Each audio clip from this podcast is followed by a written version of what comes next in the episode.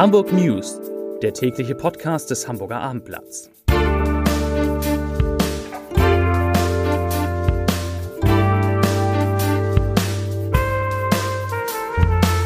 Herzlich willkommen. Mein Name ist Lars Heider und heute geht es um den ersten Klimareport für Hamburg. Weitere Themen die Stadt soll ein neues digitales Museum bekommen. Die Corona-Pandemie fordert wieder mehr Opfer.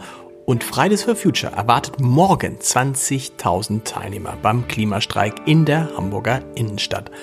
Dazu gleich mehr. Zunächst aber wie immer die Top 3, die drei meistgelesenen Themen und Texte auf abendblatt.de. Auf Platz 3 Fahrer ohne Führerschein löst Massenkarambolage aus. Auf Platz 2 eine Woche Urlaub, Corona-Auszeit für Familien gestartet. Und auf Platz 1 Klimaaktivisten kleben sich kurz vor dem Hamburger Hauptbahnhof fest.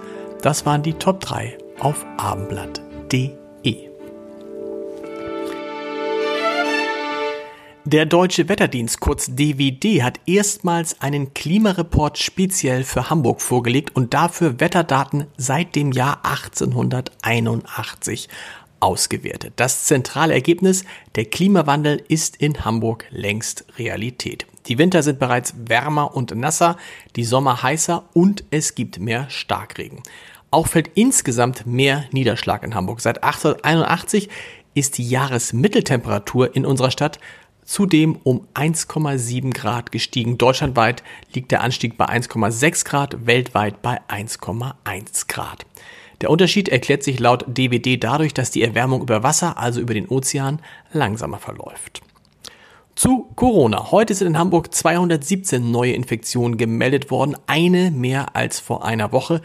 Die 7-Tage-Inzidenz, die verharrt deshalb bei 59,4 Neuinfektionen je 100.000 Einwohner. Vor einer Woche betrug dieser Wert noch 74,4. Die Zahl der Menschen, die im Zusammenhang mit dem Virus gestorben sind, die erhöht sich dagegen deutlich, heute nämlich um 11.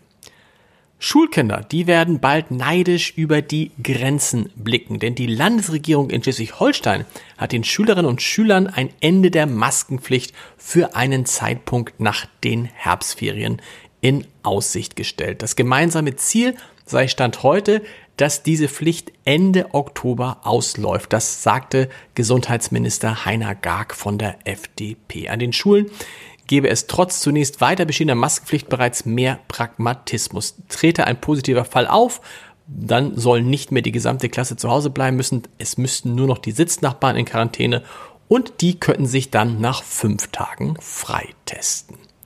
Das soweit zu Corona. Der Hamburger Senat will weitere 2,4 Millionen Euro in das Sanierungsprogramm Hamburger Plätze stecken. Stimmt die Bürgerschaft dem entsprechenden Antrag zu, stehen für die Gestaltung ausgewählter öffentlicher Plätze dann insgesamt 12,4 Millionen Euro zur Verfügung. Das sagte heute Stadtentwicklungssenatorin Dorothee Stapelfeld.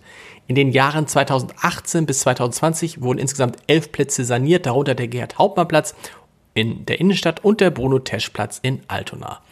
Die neuen Gelder, die sollen für Maßnahmen am Sasoler Marktplatz in Wandsbek, in der Seranstraße in Bergedorf, am Allendeplatz in Eimsbüttel sowie zum Beispiel am Elsässer Platz in Hamburg Nord bereitgestellt werden, um mehr Bänke aufzustellen, neue Bäume zu pflanzen oder die Barrierefreiheit der Plätze zu verbessern.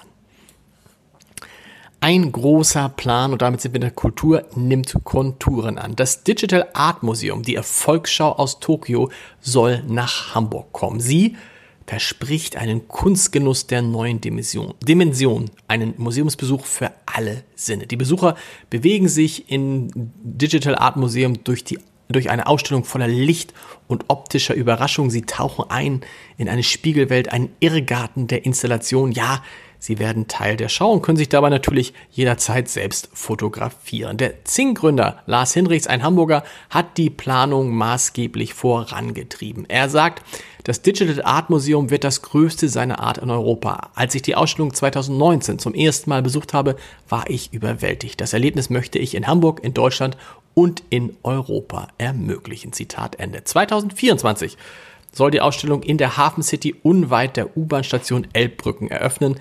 Pro Jahr soll sie von 700.000 Besuchern gesehen werden können.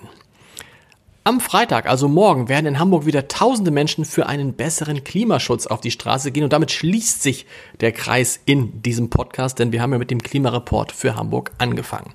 Die Klimaaktivisten von Fridays for Future erwarten nach Angaben der Hamburger Polizei 20.000 Teilnehmer beim großen Klimastreik, der von bekannten Musikern wie Jan Delay unterstützt werden wird. Wegen der Demo, die von 12 bis 18 Uhr angesetzt ist, rechnet die Polizei in der Hamburger Innenstadt mit erheblichen Verkehrsbeeinträchtigungen. Die Demonstranten starten um etwa 12.45 Uhr in Form eines Aufzuges an der Willy-Brandt-Straße und bewegen sich über die Altstadt weiter entlang der Binnenalster zur Lombardsbrücke. Wer in dem Gebiet wohnt, der sollte sein Auto möglichst jetzt schon irgendwo anders hin parken, denn ab heute Nacht ist das nicht mehr möglich. Zum Podcast-Tipp des Tages. Ein türkischstämmiger Oberspielleiter und ein Wiener Schauspieler mit kubanischen Wurzeln spielen gemeinsam eine französische Komödie auf Platt am Unzuchttheater. Klingt spannend, ist es auch. Was dahinter steckt, verrät Ihnen unsere Kulturchefin Maike Schiller in dem Abendblatt Theater Podcast Saisonstart, den Sie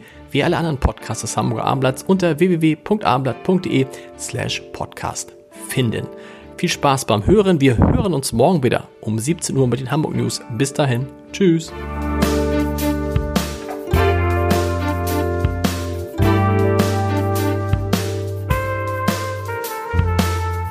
Weitere Podcasts vom Hamburger Abendblatt finden Sie auf abendblatt.de slash podcast.